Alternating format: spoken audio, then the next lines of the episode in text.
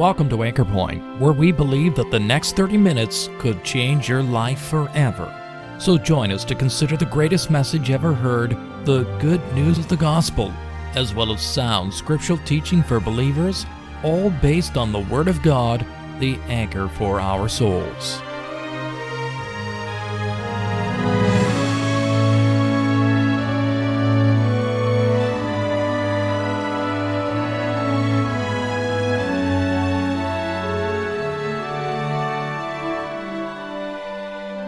Well, those of us who are fortunate these days to have a job certainly look forward to a very special day in our work week, and that, of course, is payday. A day when we receive the reward for all of our labors. They're called wages. The money that we've earned, the money that we've worked hard for, the money that we rightly deserve. Well, the Bible speaks about wages as well. However, these wages are not the kind that we look forward to. In Romans chapter 6 and verse 23, we read this. For the wages of sin is death. Yes, these wages are the consequences of our sin and disobedience toward God. Wages that we don't really want to get.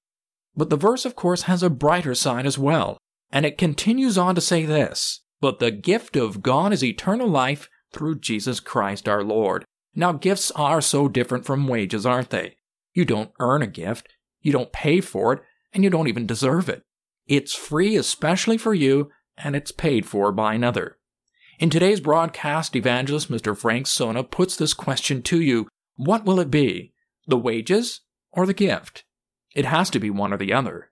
And he goes on to explain what God means by wages. Why are there wages for sin? And what are they? Does everybody receive these wages? And what about the gift? What is the gift of God and how can it be received for myself? So let's listen to Mr. Frank Sona as he begins today's message by quoting this well known Bible verse in Romans chapter 6 and verse 23. For the wages of sin is death, but the gift of God is eternal life through Jesus Christ our Lord. It's amazing to read in this letter the word gift appears more times in the book of Romans than any other epistle in the New Testament.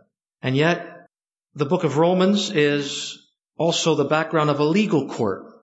It tells us about the claims of the law that have been leveled against individuals and their sins. And yet this book tells us that what the law could not do, the Lord Jesus did. The truth of the gift all the requirements for a person, a sinner, to be made fit to go to heaven is found in this gift. The gift of God is eternal life through Jesus Christ our Lord. I like this verse. There are a number of verses that I like. I like every verse, of course, in the Bible, but my favorite verse in the Bible is John 3.16. I was saved through the truth of that verse. For God so loved the world that he gave his only begotten son. There are a number of you, you're probably going ahead in your mind because you know the verse, it's so familiar. And yet the depths of that verse are so great. I hope there's no one here tonight and the familiarity of that verse is such that you just kind of, you know, push it to one side, especially if you're not saved. But when I think of this verse, it's sheer simplicity. It's truth that is so undeniable. The wages of sin is death, but the gift of God is eternal life through Jesus Christ our Lord. I want you to picture in your mind, as you read this verse, particularly two pairs of hands. And in between these two pairs of hands, there is a third pair of hands. The pair of hands in the middle are the pair of hands that touched the leper. They are the hands that picked up the child. They are the hands that stopped funerals.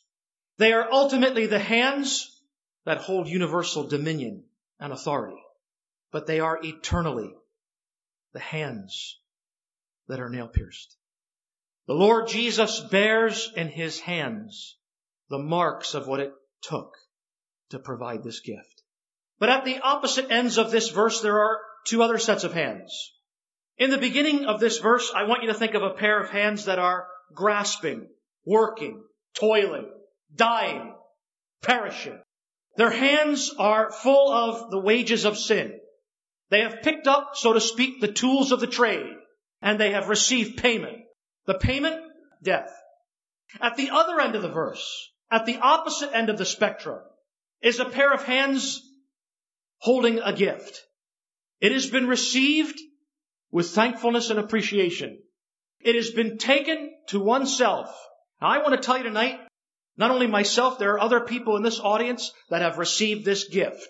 They have trusted the Lord Jesus. We have received eternal life. We know we're going to heaven. There are other people, and I just wonder in this audience, you've never taken that. You've never received Him.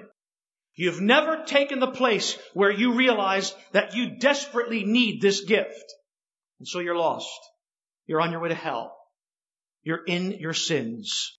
You're earning your wages, whether you realize it or not. The great truth of the gospel tonight is this, that there has been a gift that has been provided freely and fully at no cost to yourself, provided so that you could take Him, receive Christ, and have your sins forgiven, your debt paid, your slate, as it were, wiped clean, and you could get to heaven. I'm looking over an audience tonight to think of every individual in this gathering that represents an eternity. Staggering. I hope it staggers you tonight, friend, that there will never come a time in your existence when you will cease to be. You will exist forever. There are some in this meeting, we will live forever. But if you're not saved tonight in this meeting, you will exist forever. But the point is, every one of us will never cease to be. That makes a meeting like this of absolutely tremendous consequences. Two pairs of hands. One pair of hands has a gift certificate. The other pair of hands has a death certificate. What are in your hands tonight? Where do you stand? In light of an eternity that will never end, where do you stand tonight? Because you're going. There's nothing you can do about it. You will be in eternity one day. You younger folk, you know, you think you've got all the time in the world. There's someone here and you're younger and you almost think life is just invincible, bulletproof. I assure you, you are not. This verse teaches very clearly the wages of sin is death. I want you to think of the beginning of this verse. And I want you to think about the wages, the wages of sin. They're contrasted with the gift of God. Something a person earns, works for, something that is given freely. What a contrast. When I think of these wages, I want you to think of something which is unchangeable, first of all. Unchangeable. There's a man in our Old Testament in the Bible, his name is Jacob. He got employment with a relative named Laban. And it says that he talks to Laban after a while and he says, you know what you've done? He says, you've changed my wages ten times. And I assure you, they didn't fluctuate going up and down. They started high and likely went low, or maybe they started low and went lower. That's the kind of man Laban was. We live in a day where people work for what is called minimum wage. And the workers that start, you always hope the wage changes. It bumps its way up little by little. It changes. This wage does not change. It's set by God. And not only is it, it's not minimum wage. It's a losing proposition. It's something that what you work for, you will lose your soul. The wages of sin is death. It is unchangeable. Number two, it's universal. I was in a place recently where I looked at the board and in fact it was the airport and my eyes scanned the board and you could see it, whether it was the yen or the peso or the Canadian dollar or the American dollar or the Swiss franc or the euro. There are all the listings of all the currencies. This is a global currency in its truest form. It is a wage that is universal. You could go from Australia to America. You could go from the largest populated city to the smallest town. You could go anywhere you want. And this wage is universal. It is global currency in its truest sense. Because you see, and I know you've heard this, one out of one die. The wages of sin is death. Death is no respecter of persons.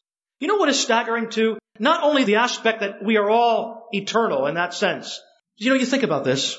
There is someone in this meeting. I don't know who you are. Maybe you're in that section up there. But there is someone in this meeting that is closer to death than any other person here. It might be tonight. Where are you going? Where will you be? You need to get this matter settled. You need to face facts. And these are facts. when we preach the gospel, we like to assume that people believe the Bible. That at least people will come to this book with an understanding that it is the Word of God. Yet we live in a world where there are so many that deny it, or debate it, or seek to even discuss it. Listen, friend, what is not up for discussion tonight is this, that there is a reality called death. And you are going to die one day. And the reality of your death is of utmost seriousness and importance. Where will you be? I was at a funeral just a couple of weeks ago. Hundreds of people looking at the, the box, the polished wood. You know, we try to dress it up. We try to make it something it's not. You know, it's amazing when you read in the book of Genesis, it says that they embalmed Israel. That's the best that we can do with death. Can do nothing. But what struck me the most as we rose to our feet, and there we were, hundreds of people looking at that box and knowing the body that was in that casket, was life at best is very brief, like the falling of a leaf, like the binding of a sheaf be in time. But the second verse then, as we thought of what was in that box, the remains, fairest flowers soon decay. Youth and beauty pass away. Oh, you have not long to stay be in time. The wages of sin is death. It's undeniable. It's universal. It's unchangeable. The question is this, where will you be? The wages of sin is death. When you think about a gift, I, I don't know what goes through your mind. There's, uh, I know sometimes we have children's meetings. You ask some of the children, what's the best gift you've ever received? Different gifts. Some of the gifts that maybe you've received over the years, you think, uh, especially when you're older, you think, well, if I keep that, I can give that to somebody else at some time or something. It just wasn't really what you needed or what you wanted. A gift should show how much you care. It quite does. When they give you very little, you think, well, they, they care very little. What did God give? Who did God give? He gave His only Son. He gave the best. The Lord Jesus suffered and bled and died so that you could have eternal life. There's no one that's ever given you a gift like that. No one can. Talk, talk about gifts that are practical, gifts that are needed, gifts that are useful. You know, when you look at what society has deemed valuable and people racing to the stores to get a, I don't, I don't want to be, I don't want to be funny here really, but I mean, some of these things, uh, whether it's a Tickle Me Elmo or a Furby or uh, some of these uh, gifts that have gone up and they have escalated in value. They have literally been driven to the point of it's, it, it's, it's ridiculous. Thousands of dollars for some furry thing, you know? Practical? No. Needed? No. This gift is so practical. You need this gift. Friend, I want to tell you something that you need to be saved. The reality of being saved is not something to help you get over the rough spots of life. It's not something to give you a different way of thinking. It's not religion. It's not joining a church. It's not being part of a group or a club. Salvation, the gift of salvation, is a soul being made fit for heaven and never perishing, having eternal life. Are you ready tonight? If the Lord Jesus were to come tonight, if the shout were given and He were to come, and in a moment of time, this auditorium were literally evacuated of every single believer would you be ready? You have eternal life? Or would you still be in your seat? Carrying out the affairs of life without Christ, without God, without hope. Or tonight, if individually it were your turn to die, your time, would you be ready? Have you received this gift? So practical, so needed, so necessary. Something else about it. It's personal. Not only is the gift practical, it's personal. I get a kick out of some of these letters you get from um, some of these uh, mail order places or uh, merchants. You know, they try to make it sound so personal, and they say, "Dear Mister," and they always why do they spell your name? Like I happen to be Frank Sona Jr., and they always say, "Dear Sona Jr." You know, they put your name together. Say, they don't even know me. They're trying to make it that they know me, and they want to be, you know, kind of almost you could picture the arm coming out of the letter. Hello, Mister Sona. Nothing personal about it. And there's always a catch. We have a free gift for you. If you buy this, you get this. That's not a gift. And it's not personal. God loves you and he wants to save you personally. He has a gift for you. Is there someone tonight in this meeting? Maybe there's someone you say, I would like to be saved. How, how can I be saved? How can I know I will never perish? Well, friend, tonight, here is a personal gift for you, given by the very God of heaven. As he gives his only son at Calvary's cross, he says, come, look at that spot, view that scene, see what I have done for you, because you're a sinner, because your sins are taking you far away. And every day, listen friend, make no mistake about it, every day you stay in your sins, you get further and further away from God. So he is pursuing you. He is coming after you. It was like that in the Garden of Eden. God sought for Adam, and it has always been that way. This book itself tells us there is none that seeketh after God. It is God that seeks the sinner. It is heaven that longs for your soul to be saved. And if there's anyone that mourns the most, when a soul goes over into eternity, lost, in that passage of Revelation 20, I believe this, there'll be no heart that will be broken more than his own heart. To think of all that he's done, the greatest gift that's ever been given, and you missed it. You went your own way.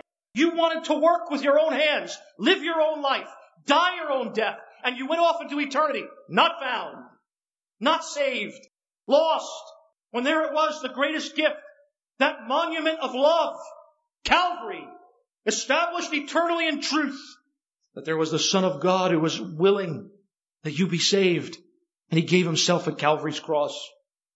It's so personal. It's so practical. But something else, it's possible. There are gifts tonight hmm. some of us would love to have. I remember walking through the Smithsonian Institute in Washington, D.C. And as we made our way through the quarters, my wife and I entered in one room and there was the Hope Diamond. Hmm. that massive stone and it's turned there and scintillated in the light. And my wife looked at it and I looked over and I says, don't get any ideas. I could never give it. And she could never get it. Tonight it's possible for a sinner in this meeting, a soul bound for hell, to get the greatest gift ever. Eternal life. Do you have it? Do you have Him? The wages of sin is death, but the gift of God is eternal life through Jesus Christ our Lord. I was reading recently that 16 people every day, 16 people every day die in the United States while waiting for an organ transplant that never comes. Right now, there are over 85,000 names that are on an organ transplant waiting list. The list grows rapidly while the amount of donors does not. The expression almost has become a catchphrase, give the gift of life. A person becomes a donor. People dying, waiting for the gift of life. If there's someone here tonight in this meeting and you would like to be saved, the gift is fully available. There's no waiting list. There's no queue. Everyone that comes receives him immediately. I want to ask you tonight as I close. I'm looking into the faces of people and you're perishing in your sins. You are dying. You need to be saved.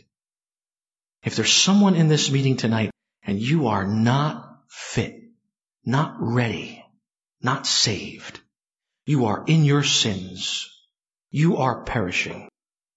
Tonight, friend, would you give your soul all the attention and seriousness that it deserves? Because if you died tonight, you would lose the greatest thing. You would lose your own soul. You would go to hell. Would you trust him? Come, for all things are now ready. The gift is there. Who receives it? A person who comes to God on his terms. A person who comes to God as lost and guilty, undeserving. A person who comes and recognizes, I am the sinner. I am the one that needs to be saved. That I have nothing in myself. I have no good. There's nothing to commend myself. Maybe that's why some of you are not saved. Because you've never come to the point where you've admitted honestly before God, if I got what I deserved, that God would be right to send me in hell. Maybe there's some argument. Maybe there's some debate. Maybe you're looking at others. Maybe you're trying to compare yourself and thinking, well, I'm not as bad as that person. Listen, there's no difference. For all have sinned and come short of the glory of God. This gift is only for the lost, for the hopeless, for the helpless. It's for sinners. And they're the only people that get it.